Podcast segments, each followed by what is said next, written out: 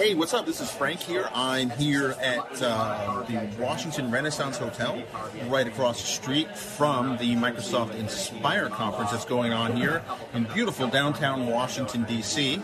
And uh, I'm here with a data point. Guess who I ran into? Uh, I ran into a gentleman by the name of Brian Moran.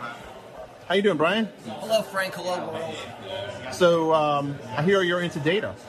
I, I've done a little bit of data over the years. Cool. Like so, it. Awesome. What do you think of the conference so far? Good stuff. There's a lot, a lot of you know, always changes at Microsoft fiscal year, but there's I, I think even more changes this year. So interesting things.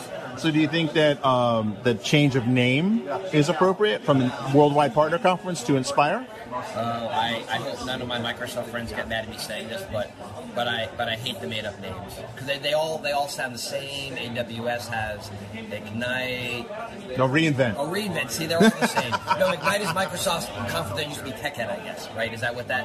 What? Because Microsoft Right, does right. a So, Ignite. So, so Tech Ed see, is now Ignite. TechEd, Right. You actually knew what it was. Right. When it was the Microsoft Worldwide Partner Conference, you actually knew what it was. You didn't have to remember all the, the names. So I don't like those. I don't like the names. I'm not as smart as I used to be, and I can't remember all the fancy names anymore.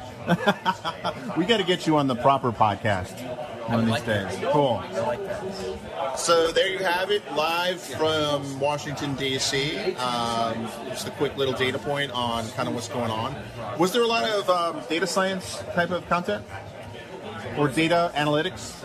So, I mean, not deep dive, not because I, you know, my technical, so not what I would think of a lot of content per se, but in, in Satya's keynote yesterday, a substantial amount of the presentation was focused on sort of what is going to be important in the future, and needless to say, AI, data science, machine learning, all the cognitive stuff.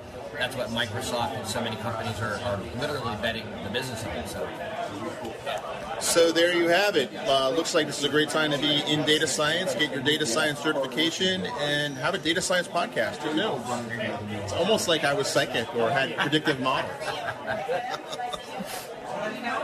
Thanks for joining.